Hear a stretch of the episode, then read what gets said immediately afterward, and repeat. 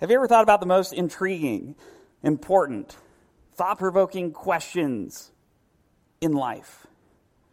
Um, you know, Rick has been bringing some questions at the beginning of every one of his sermons that we've been uh, going through this series, and he's kind of taken a lot of the good ones, you know, with his riddles and, and things like that. Um, so, you know, I, I went and looked and found some of what I think are the most important and the deepest and just the best questions that I could possibly find that people have asked over time. And the first one is this What would you do for a Klondike bar? Okay, so maybe deep isn't necessarily the right uh, way to phrase this, and these are more advertising related, but still, I want to see how many of these you, you know. And the, the, the second one of these is uh, from my childhood in the 80s, which I had to clarify first service is the 1980s, not the 1880s, because some of my teenagers from youth group are in here, and they seem to think I was born earlier than I was. But I'm not Jerry. Come on.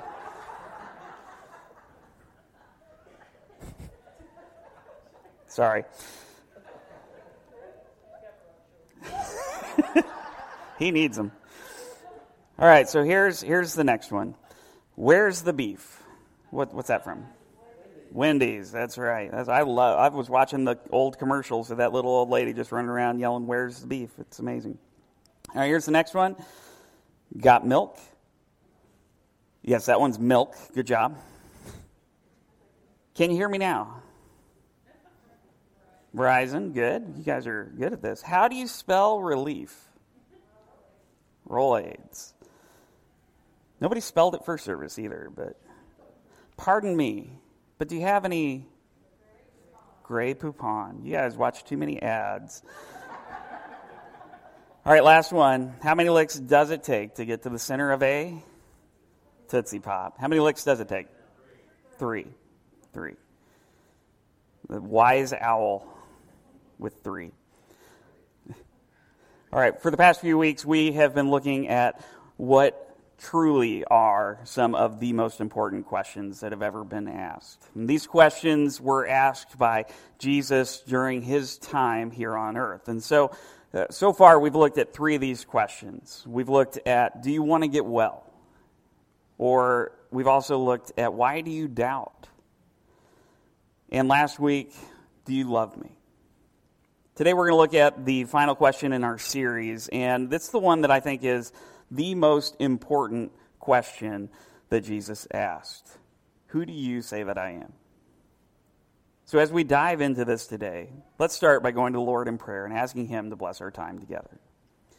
Heavenly Father, uh, we do just come before you today and just. Uh, just humbly ask for your blessing on our time. And we pray that you would open our hearts and open our minds to the things that you have for us today, that, that we would just find that uh, the word from your scripture, that is your word, and just that it would just get into our lives and, and change us, um, Lord, as, as we move forward. And we just thank you and ask for this in Jesus' name. Amen. In 2015, the Barna Group, which is a research group that does polling, uh, they asked Americans some questions about what they believe about Jesus. And the first question that they asked on this poll is whether or not they believe that Jesus was a real person in actual life. Uh, and over 90% of the people that were polled believed this to be true. And another question that they asked was whether or not that the person responding to the poll would have identified themselves as a believer, as someone who followed Jesus with their lives, or had made a commitment to do that. And over 60% of the adults answering this poll said that they have made that commitment. So over half of Americans identify, because that's what this poll was, it was on, in, with Americans, but they would identify themselves as Christian. And yet, those who believed that Jesus was real were asked if he was God incarnate, which is really just a fancy way of saying that Jesus was God who came down to earth as a human. Now, under half of those people believed this to be true. In fact, 8% of those believed that he was a great teacher and a great man, but he wasn't God. And I'm telling you these stats to show you that there are many different ways that people view this man called Jesus. The vast majority of people believe that there was a person named Jesus who lived sometime between 4 BC and 33 AD. There was an actual person in history named Jesus. He had parents named Mary and Joseph. He lived in Israel. He taught people. He gained some followers, and then he was arrested and tried and crucified. And for quite a few people, that is where the story ends. That Jesus died, and then nothing more happened. But for many, Jesus' death wasn't the end. Jesus, uh, in fact, it was where everything was headed. The question of who Jesus is has been asked for a long time. In fact, it's been asked ever since he was around. So, for 2,000 years, this question has been out there, asked of literally everyone who has ever heard the name Jesus Who do you say that he is? Is he just a good man? Or is he a good teacher? Is he full of wisdom and morals? Or is he something else? Something completely different? Is he God? To help us understand the answer to this question, we're going to look at a passage in one of the first four books of the New Testament by a man named Luke. Luke was a doctor, he's a historian who wrote an account of Jesus' life. And in chapter 9, this question is asked of different people.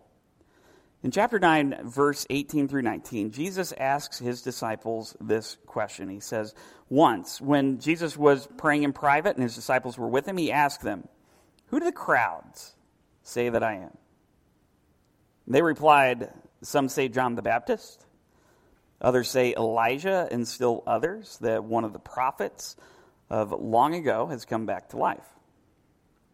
Now, by this point in Jesus' ministry, he'd become pretty well known throughout the region of Israel where he lived and where he taught, to the point that even the tetrarch, the ruler of Judea, whose name was Herod, had started to hear stories about him.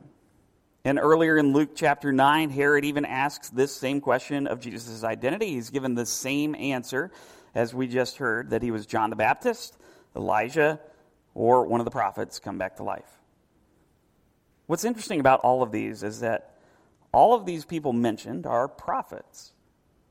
John the Baptist was the forerunner of Jesus, the one who would come before and announce that Jesus was coming. We see him at the beginning of Luke's gospel as well as the other three gospels, preaching and baptizing people and saying that they should repent or turn away from their sins and turn to God. Jesus himself called John a prophet, and even more than that in Luke chapter 7. But John and Jesus lived at the same time. They were cousins and, and had been around each other. And John baptized Jesus, so it's unclear how this could have been a suggestion for who Jesus was. Now, the next idea is that he could be Elijah, who was an Old Testament prophet around whom is the idea that he would return near the last days. Malachi chapter 4, verse 5 says, See, I will send you the prophet Elijah before that great and dreadful day of the Lord comes. Now, the other option given is similar to Elijah, but expands to one of the other prophets come back to life.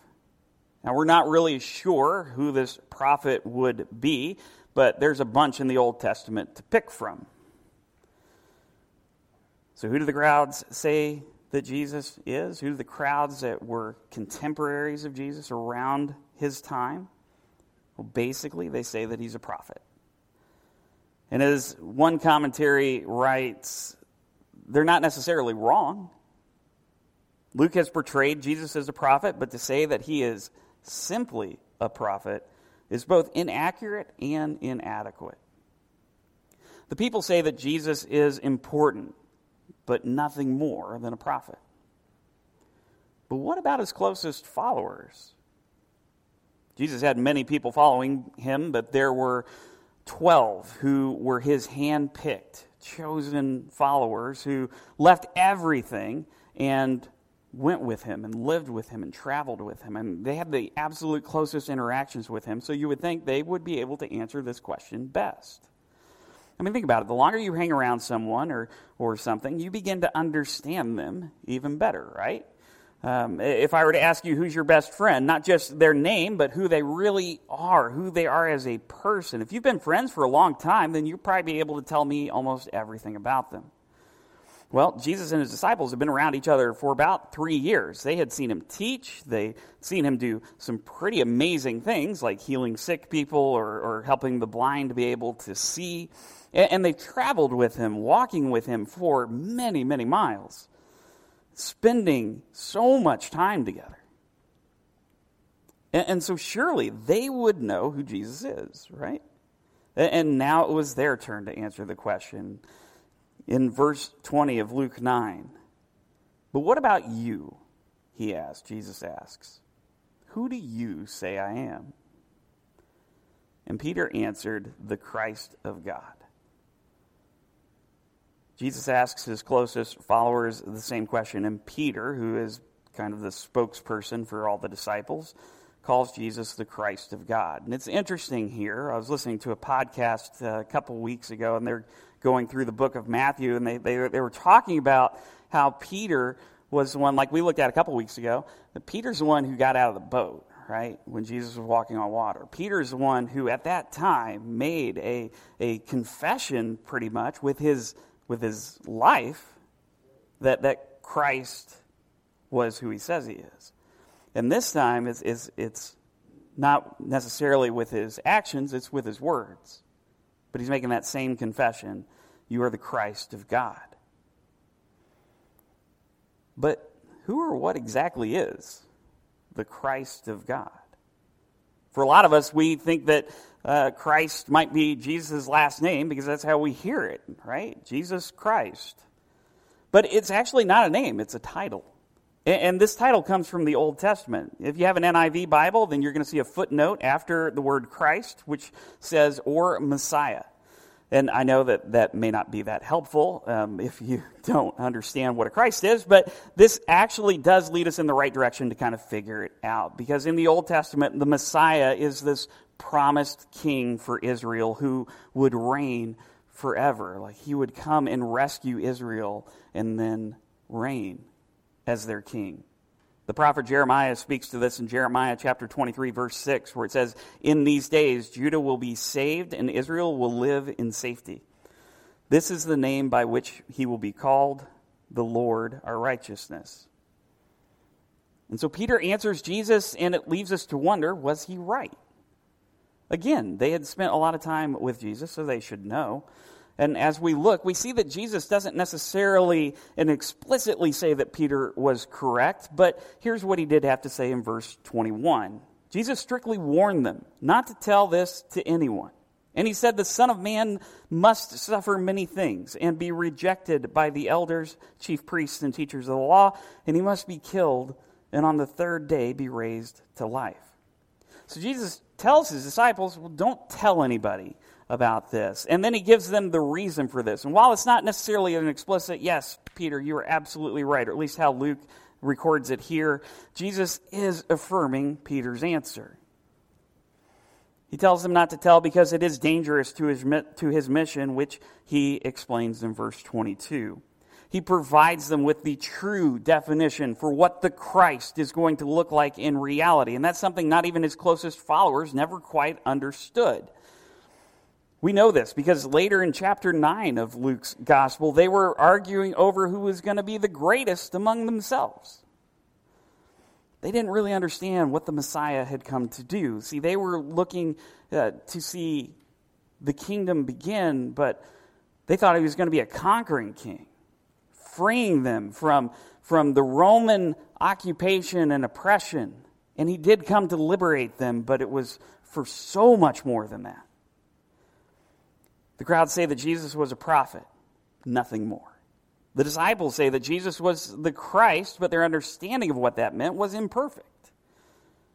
There's one more picture of someone saying who Jesus is in this section of Luke's gospel. And so we need to skip ahead a little bit to verse 28, where it says this After eight, about eight days after Jesus said this, he took Peter, John, and James with him and went up onto a mountain to pray. As he was praying, the appearance of his face changed, and his clothes became as bright as a flash of lightning. Two men, Moses and Elijah, appeared in glorious splendor, talking with Jesus.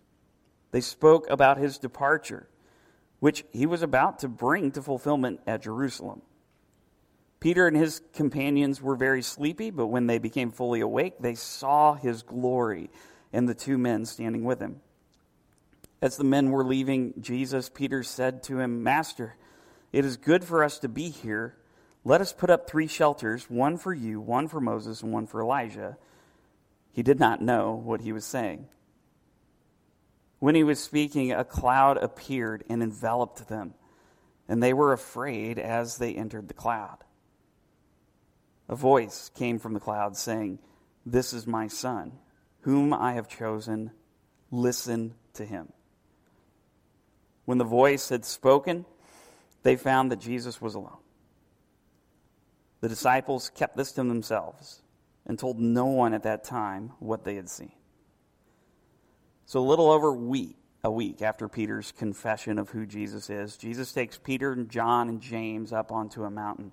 And, and while they're there, they, they not only hear the ultimate confession of Jesus' identity, but they also get to see it for themselves in a way that no one had ever seen before. While they were praying, Jesus' appearance changed. His clothes became so bright like lightning. And then a cloud comes over the mountain, and from that cloud, God Himself speaks. He says, This is my Son, whom I've chosen. Listen to Him. The identity of Jesus as the Messiah is confirmed by God, which I would say is a pretty good confirmation. So the question stands who do you say that I am? Jesus asked that question to his followers 2,000 years ago, and he still asks that question of us today. Who do you say that he is? Is he a great man, a prophet, great moral teacher? Or is he something more? Is he the Son of God? Scripture shows us that the disciples and God Himself affirmed this unique identity as God's Son and Messiah. But you also must decide on who you say he is. If you believe he is who he claims to be, then the next step is to follow him. Perhaps today you just needed the reminder of who Jesus was and, and, and his identity that just reminds us that he is Lord, in control. And we can find our salvation and more and rest in him. Or maybe you've never really even thought about that question until today. But I urge you to consider it, deeply consider it, because it is it's so important. I don't think that there's any more important question that you're ever going to come across. And should you decide to follow Jesus, what does that look like? Well, he tells us back in a little bit earlier in the, the chapter 9, verse 23. Then he said to them all, If anyone would come after me, he must deny himself and take up his cross daily and follow me. For whoever wants to save his life will lose it. But whoever loses his life for me will save it. What good is it for a man to gain the whole world and yet lose or forfeit his very self? If anyone is ashamed of me and my words, the Son of Man will be ashamed of him when he comes in his glory and in the glory of the Father and of the holy angels. I tell you the truth. Some who are standing here will not taste death before they see the kingdom of God. Jesus says, follow him. It's not always going to be easy. There's some burden there, but follow him. Give everything to him. I mean, he is worthy of being called king and Lord. And, and if you do follow him, you will lose your life. You have to deny yourself. You have to take up your cross, bear your cross, your burdens daily, and follow him. And as he says, you can gain the whole world, and yet you can lose everything because you have rejected the most important thing Jesus. And if you're going to call him king, if you call him Lord, that means something. It's incredibly important that you understand that. Like you are giving up everything for him. But the reward to that is incomparable. And so the question is still asked today as it was 2,000 years ago Who do you say that Jesus is? Would you pray with me? Heavenly Father, Lord, I pray that each and every one of us here today would just take time to consider that question. That we would all just deeply consider who you are. And that those of us here today who may not know you, but, but would like to, Lord, I just pray that you would continue to soften their hearts and give them courage to talk to somebody about it, to talk to you. And for those of us, Lord, that just needed that reminder, we thank you for it. And we pray that you would just help us continually, day by day, just take up our cross, deny ourselves, and follow you. Just day by day, minute by minute. And so, Lord, we know this is going to be a hard path. It's not easy. Crosses are, are not light. And yet, you are there beside us all along the way. So, Lord, we thank you and we love you. And we ask all of this in Jesus' name. Amen.